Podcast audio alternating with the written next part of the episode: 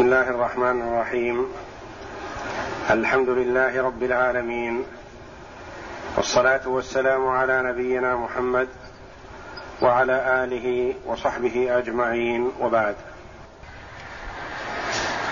اعوذ بالله من الشيطان الرجيم وان نكثوا ايمانهم من بعد عهدهم وطعنوا في دينكم فقاتلوا ائمه الكفر فقاتلوا أئمة الكفر إنهم لا أيمان لهم لعلهم ينتهون. ألا تقاتلون قوما نكثوا أيمانهم وهموا بإخراج الرسول وهم بدأوكم أول مرة أتخشونهم؟ فالله أحق أن تخشوه إن كنتم مؤمنين. قاتلوهم يعذبهم الله بأيديكم ويخزهم وينصركم عليهم ويشف صدور قوم مؤمنين. ويذهب غيظ قلوبهم ويتوب الله على من يشاء والله عليم حكيم. قال الله جل وعلا وإن نكثوا أيمانهم من بعد عهدهم تعاهدوا معكم لكنهم نكثوا ولم يفوا بالعهد. وإن نكثوا أيمانهم من بعد عهدهم وطعنوا في دينكم فقاتلوا أئمة الكفر. أين فعل الشرط؟ وإن إن هذه أداة الشرط. وأين فعلها وأين جوابها؟ وإن نكثوا أيمانهم من بعد عهدهم وطعنوا في دينكم. أين الجواب؟ فقاتلوا أئمة الكفر إنهم لا أيمان لهم. والنكث ما هو؟ النكث هو النقض. نقض العهد. وإن نكثوا أيمانهم نقضوا أيمانهم. أعطوكم الأيمان والمواثيق بأنهم لا يخونونكم فخانوا. فماذا يكون؟ فقاتلوا أئمة الكفر إنهم لا أيمان لهم. وطعنوا في دينكم. طعنوا بمعنى سب الدين. ويدخل في هذا سب الله جل وعلا أو سب الرسول صلى الله عليه وسلم أو سب القرآن أو سب شيء من تعاليم الدين. استدل الجمهور بهذه الآية أن من سب الدين من أهل الذمة أنه لا عهد له ولا ذمة له. يقتل. ولو كان دخل البلاد بأمان وأعطي العهد لكن نحن أعطيناه العهد على أن يلتزم ويتأدب. أما إذا أعطيناه عهدنا ودخل بلادنا ثم تعرض لنا وسب ديننا أو سب إلهنا جل وعلا أو سب نبينا محمدا صلى الله عليه وسلم فليس له إلا السيف. لأنه خان. ونقض العهد الذي بيننا وبينه وإن نكثوا أيمانهم من بعد عهدهم وطعنوا في دينكم فقاتلوا أئمة الكفر. وهذا رأي الجمهور على أن من نقض على أن من سب الدين أو سب الله أو سب الرسول فإنه قد انتقض عهده. ويرى أبو حنيفة رحمه الله وبعض العلماء على أنه لا ينتقض عهده إلا إذا اجتمع عنده الأمران. إذا نكث العهد وسب الدين. أما مجرد السب وحده فيرى رحمه الله أنه لا يستوجب نقض عهده. ورأي الجمهور هو الصواب والله أعلم. وإن نكثوا أيمانهم من بعد عهدهم وطعنوا في دينكم فقاتلوا أئمة الكفر. الأئمة هم الرؤساء والزعماء والقادة. وهل نقاتل الرؤساء والزعماء والقادة والكبراء دون عامة الكفار؟ لا بل القتال للجميع. وإنما عبر الله جل وعلا بقتال القادة لأنهم إذا قوتلوا قوتل من دونهم. وقد يقاتل من دونهم ولا يقاتل القادة. فالله جل وعلا يقول لا تبقوا منهم أحد. ما دام وصل حد القتال إلى القادة فمعناه لا نبقي منهم أحد. فقاتلوا أئمة الكفر إنهم لا أيمان لهم لعلهم ينتهون. إنهم لا أيمان لهم قراءه الجمهور لا أيمان لهم يعني لا يحافظون على الأيمان التي أعطوها ولا يحافظون على المواثيق ولا يفون بها. وفي قراءة إنهم لا إيمان لهم. ليسوا بمؤمنين فيستحقون الإبقاء والحفاظ عليهم. فما داموا خالين من الإيمان فلا يستحقون الإبقاء والحفاظ عليهم. فقاتلوا أئمة الكفر إنهم لا أيمان لهم لعلهم إذا عرفوا أنهم سيقتلون عند نقض العهد لعلهم ينتهون. ينتهون عن الكفر. ينتهون عن الخيانة ينتهون عن نقض العهد. لعلهم ينتهون عما يضرهم. وفي سبب نزولها قيل المراد بهؤلاء أئمة الكفر هم صناديد قريش وكبراءهم وقيل أناس من العرب.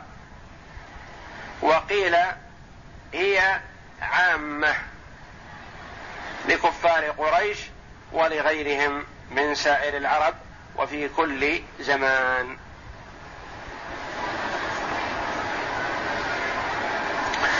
ثم قال جل وعلا ألا تقاتلون قوما نكثوا أيمانهم؟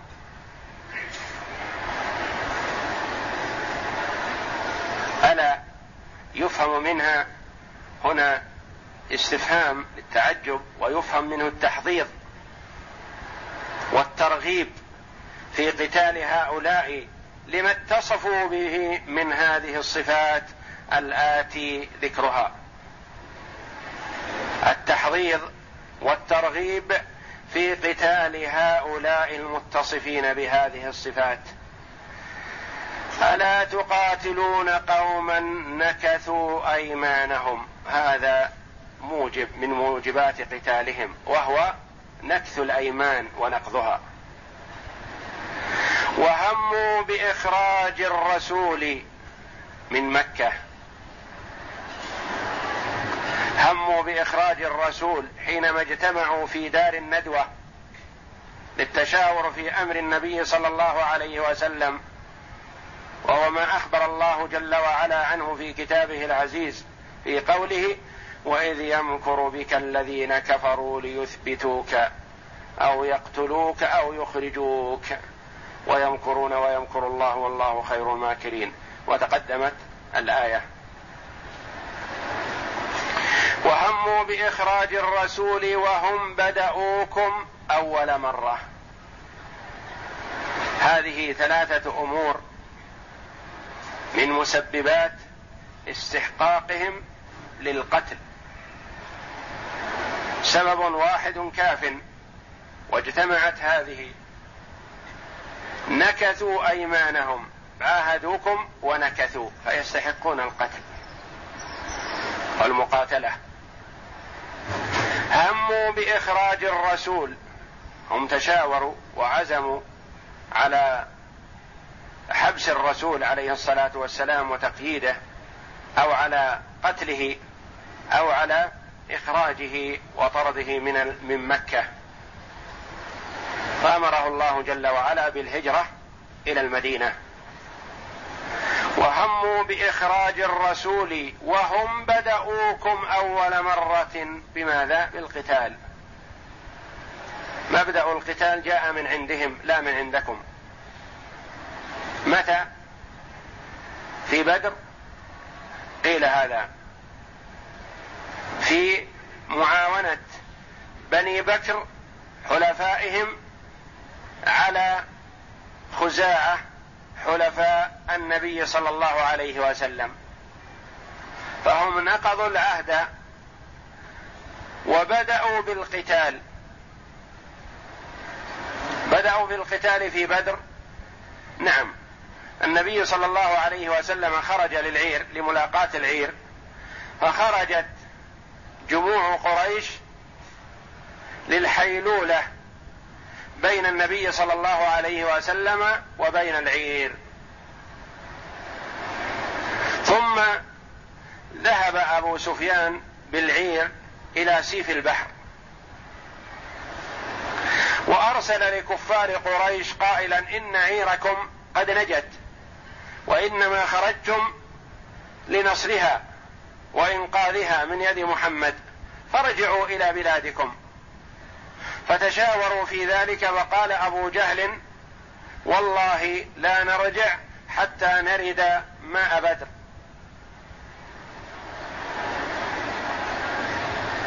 ونشرب الخمر وتغنينا القيان. وتهابنا الناس فلا يزال يسمعون بمقامنا هذا أبدا ويهابوننا قصده بذلك. وقال قائل منهم والله لا نرجع حتى نستأصل محمدا وصحبه بالقتل. فكانت الدائرة بحمد الله عليهم هم الذين قتلوا وأسروا. لكنهم هم واصلوا طريقهم بعدما نجت عيرهم من أجل القضاء على محمد صلى الله عليه وسلم.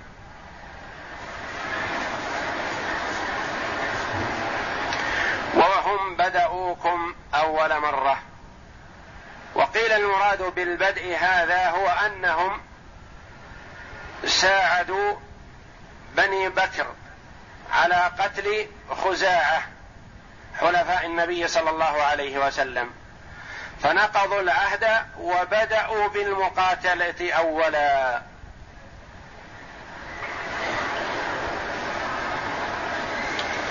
وهم بدأوكم أول مرة. أتخشونهم؟ الاستفهام هنا فيه معنى التوبيخ. يعني لا يليق بكم أن تخشوا الكفار. وإنما عليكم أن تخشوا الله جل وعلا. أتخشونهم؟ تخافونهم؟ تخافون سطوتهم؟ تخافون غلبتهم؟ تخافون أن يظفروا بكم؟ لا تخافوهم.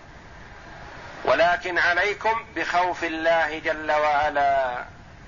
فإذا خفتم من الله نصركم وأيدكم. وإن خفتم من الكفار ولم تخافوا الله خذلكم الله. أتخشونهم؟ فالله أحق أن تخشوه. الواجب الذي ينبغي ويليق بالمرء الذي يريد نجاة نفسه أن يخاف الله وأن يقدم مخافة الله على مخافة ما سواه. فالله أحق أولى أن يخشى لأنه جل وعلا هو النافع وهو الضار وهو المعز وهو المذل وهو المانع وهو المعطي سبحانه وتعالى. فالله أحق أن تخشوه إن كنتم مؤمنين. إن كنتم متصفين بصفة الإيمان فلا تتوقفوا عن قتال الكفار وعليكم بخشية الله جل وعلا وقدموها على خشية ما سواه. وإن هذه ماذا نسميها؟ إن كنتم مؤمنين شرطية. وأين فعل الشرط؟ كنتم. إن كنتم مؤمنين. وأين جواب الشرط؟ محذوف دل عليه ما تقدم. فاخشوا الله ولا تخشوا سواه. إن كنتم مؤمنين فاخشوا الله ولا تخشوا سواه.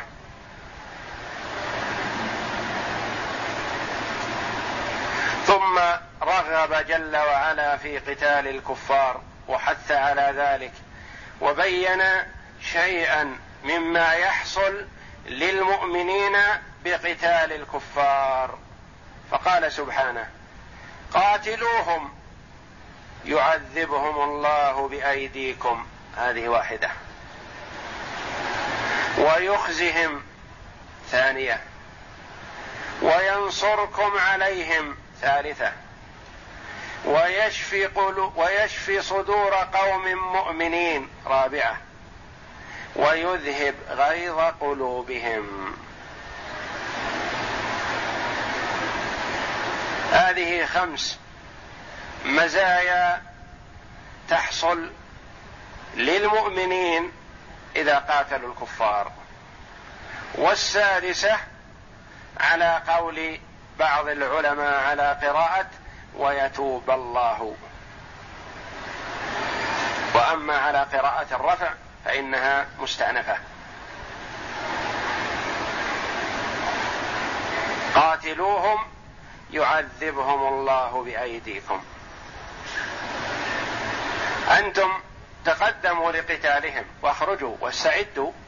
والله جل وعلا هو الذي يتولى تعذيبهم بأيديكم. قاتلوهم يعذبهم الله بأيديكم. بماذا؟ بالقتل والجراح ويخزهم يخزهم بالأسر بالذلة والمهانة والاحتقار. بدل ما كان امرا ناهيا مطاع الأمر. له قيمته عند الناس إذا به مقيد يده ورجله في الأغلال. لا أشد من هذا خزي في الدنيا. ويخزهم وينصركم عليهم. فالقتال سبب للنصر. وينصركم عليهم وهذه أعلى أمنية تريدونها. ويشفي صدور قوم مؤمنين. أناس مؤمنون لم يحضروا المعركة. صدورهم تتطلع ونفوسهم تتشوق إلى أخبار المعركة معركة الإسلام مع الكفر. فإذا علموا بالنصر استبشروا وفرحوا واستأنسوا بذلك وشفى الله صدورهم. ويشفي صدور قوم مؤمنين ويذهب غيظ قلوبهم. بعضهم قد اصيب بغيظ شديد على الكفار لانهم وتروه في ماله وتروه في ولده وتروه في ابيه وتروه في اتعبوه واذوه في نفسه. فاذا حصل نصر الله جل وعلا لعباده المؤمنين على الكفار أذهب الله غيظ تلك القلوب بالفرح والسرور بما حصل من النصر والتأييد ويذهب غيظ قلوبهم قلوب المؤمنين السابق ذكرهم. اذا فالله جل وعلا أمر وحث ورغب في قتال الكفار لما يترتب عليه من المزايا العظيمة التي بين جل وعلا شيئا منها بقوله يعذبهم الله بأيديكم ويخزهم وينصركم عليهم ويشفي صدور قوم مؤمنين ويذهب غيظ قلوبهم.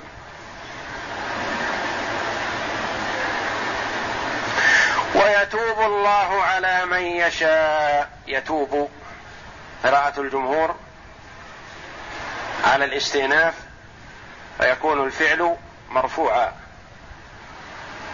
ويتوب الله على من يشاء. قراءة أخرى ويتوب الله على من يشاء. وعلى قراءة النصب ماذا تكون؟ معطوفة على ما قبلها. تابعة لما قبلها في الحكم. فتكون ميزة خامسة سادسة مع هذه المزايا. وعلى الرفع على الاستئناف. ويتوب الله على من يشاء. إخبار من الله جل وعلا بأنه بأن من هؤلاء من صناديد قريش ومن كبرائهم وعظمائهم من سبق له في علم الله السعادة وأنه سيتوب إلى الله فيتوب الله عليه.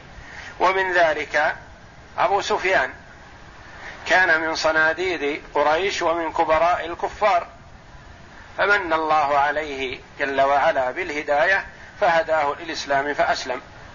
ومن ذلك عكرمة بن أبي جهل ومنهم سهيل بن عمرو وغيرهم من كبراء قريش الذين وقفوا في وجه الدعوة إلى الله جل وعلا ومعاندة النبي صلى الله عليه وسلم فمن الله جل وعلا عليهم بالتوبة فتابوا وأنابوا. ويتوب الله على من يشاء. على من يشاء فما شاءه الله جل وعلا كان وما لم يشأه لم يكن. والعباد لا يخرجون عن مشيئة الله جل وعلا مشيئته الكونية القدرية. فمن شاء الله له الإيمان آمن ومن شاء الله له الكفر كفر. ولا حجة لمن كفر على الله لا حجة له على الله. لأن الله جل وعلا أرسل الرسل وأنزل الكتب وأقام الحجة ودعا إليه جل وعلا ودعا إلى الإيمان به ورغب في ذلك ووهب العقل والإدراك والتمييز فمن آمن فبتوفيق الله جل وعلا ومن ضل وامتنع عن الإيمان فهو مختار لذلك ويتوب الله على من يشاء والله عليم بأحوال عباده جل وعلا. حكيم يضع الأشياء مواضعها يهدي من يصلح للهداية ويضل من لا يصلح للهداية جل وعلا. يعطي لحكمة ويمنع لحكمة. يهدي من شاء ويضل من شاء جل وعلا. والله عليم بأحوال خلقه بأحوال عباده عليم بمن يستحق الخير وعليم بمن يستحق خلاف ذلك. حكيم يضع الأشياء مواضعها. والله أعلم. بسم الله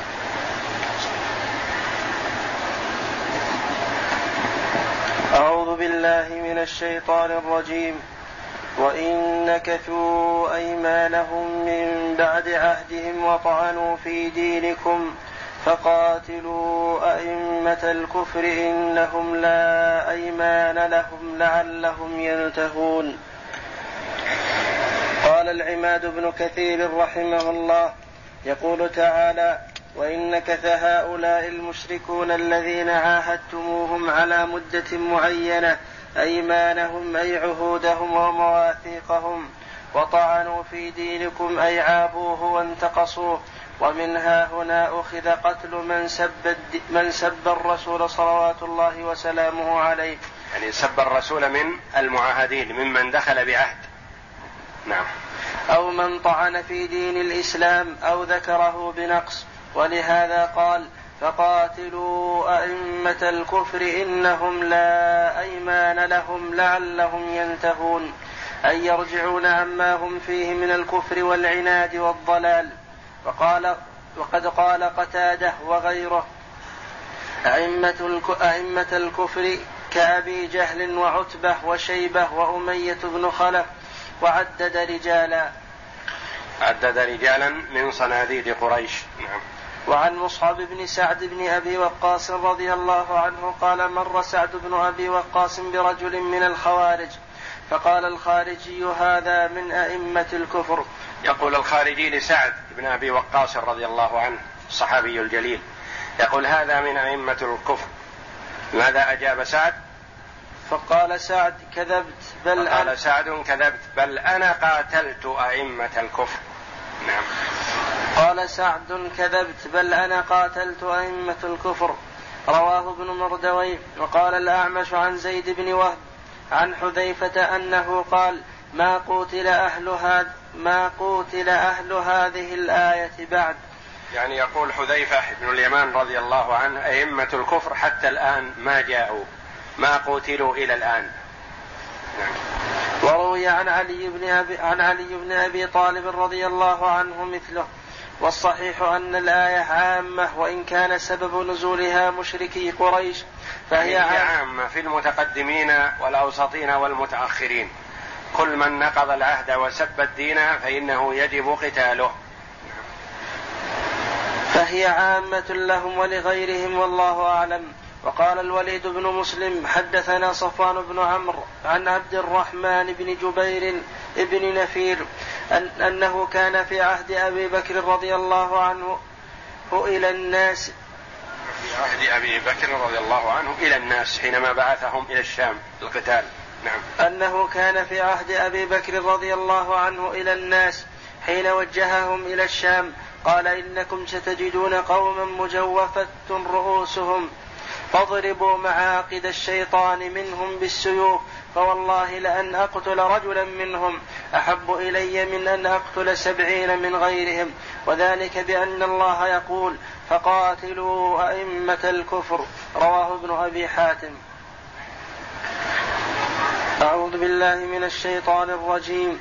ألا تقاتلون قوما نكثوا أيمانهم وهموا بإخراج الرسول وهم بدأوكم أول مرة أتخشونهم فالله أحق أن تخشوه إن كنتم مؤمنين قاتلوهم يعذبهم الله بأيديكم ويخزهم وينصركم عليهم ويشفي صدور قوم مؤمنين ويذهب غيظ قلوبهم ويتوب الله على من يشاء والله عليم حكيم.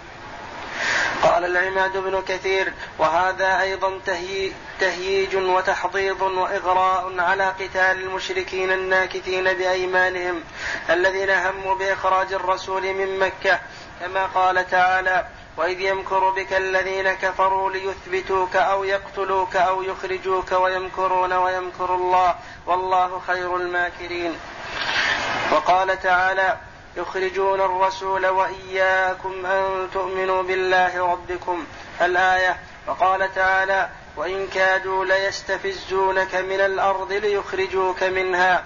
الآية وقوله وهم بدأوكم أول مرة. قيل المراد بذلك يوم بدر حين خرجوا لنصر عيرهم فلما نجت وعلموا بذلك استمروا على وجوههم طلبا للقتال بغيا وتكبرا كما تقدم بسط ذلك. وقيل المراد نقضهم العهد وقتال قيل المراد نقضهم العهد. وقيل المراد نقضهم العهد وقتالهم مع وقتالهم مع حلفائهم بني بكر لخزاعة أحلاف رسول الله صلى الله عليه وسلم حتى سار إليهم رسول الله صلى الله عليه وسلم عام الفتح. وكان ما كان ولله الحمد والمنة. وقوله أتخشونهم فالله أحق أن تخشوه إن كنتم وكان ما كان يعني من فتح مكة. نعم. يقول تعالى لا تخشوهم واخشوني فأنا أهل أن يخشى أن أن يخشى العباد من سطوتي وعقوبتي فبي فبيدي الأمر وما شئت كان وما لم أشأ لم يكن. ثم قال تعالى عزيمة ثم قال تعالى عزيمة على المؤمنين وبيانا لحكمته فيما شرع لهم من الجهاد مع قدرته على إهلاك الأعداء بأمر من عنده. فهو قادر جل وعلا أن يهلك أعداءه بدون أن يقوم قتال بين المسلمين والكفار. يرسل بلاءه وعذابه للكفار فيقتلهم جل وعلا. ولكنه جعل قتلهم على أيدي أوليائه من أجل أن يظهر لأوليائه قدرته ومن أجل أن ينعم على أوليائه بالشهادة والنصر والاعزاز وغير ذلك مما يترتب من المصالح العظيمة على قتال الكفار. قاتلوهم يعذبهم الله بأيديكم ويخزهم وينصركم عليهم ويشف صدور قوم مؤمنين. وهذا عام في المؤمنين كلهم. وقال مجاهد وعكرمة والسدي في هذه الآية ويشفي صدور قوم مؤمنين يعني خزاعه وأعاد الضمير في قوله ويذهب غيظ قلوبهم ويذهب غيظ قلوبهم عليهم أيضا.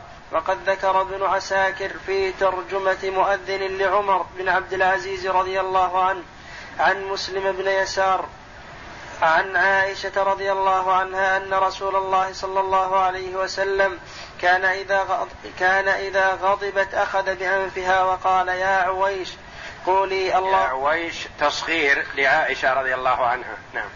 قولي اللهم رب النبي قولي اللهم رب النبي محمد اغفر ذنبي وأذهب وأذهب غيظ قلبي وأجرني من مضلات الفتن.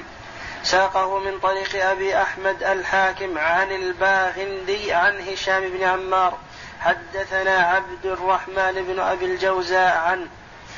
ويتوب الله على من يشاء أي من عباده. والله عليم أي بما بما يصلح عباده. حكيم في أفعاله وأقواله الكونية والشرعية. فيفعل ما يشاء ويحكم ما يريد. وهو العادل الحاكم الذي لا يجور أبدا ولا يضيع مثقال ذرة من خير وشر بل يجازي عليه في الدنيا والآخرة.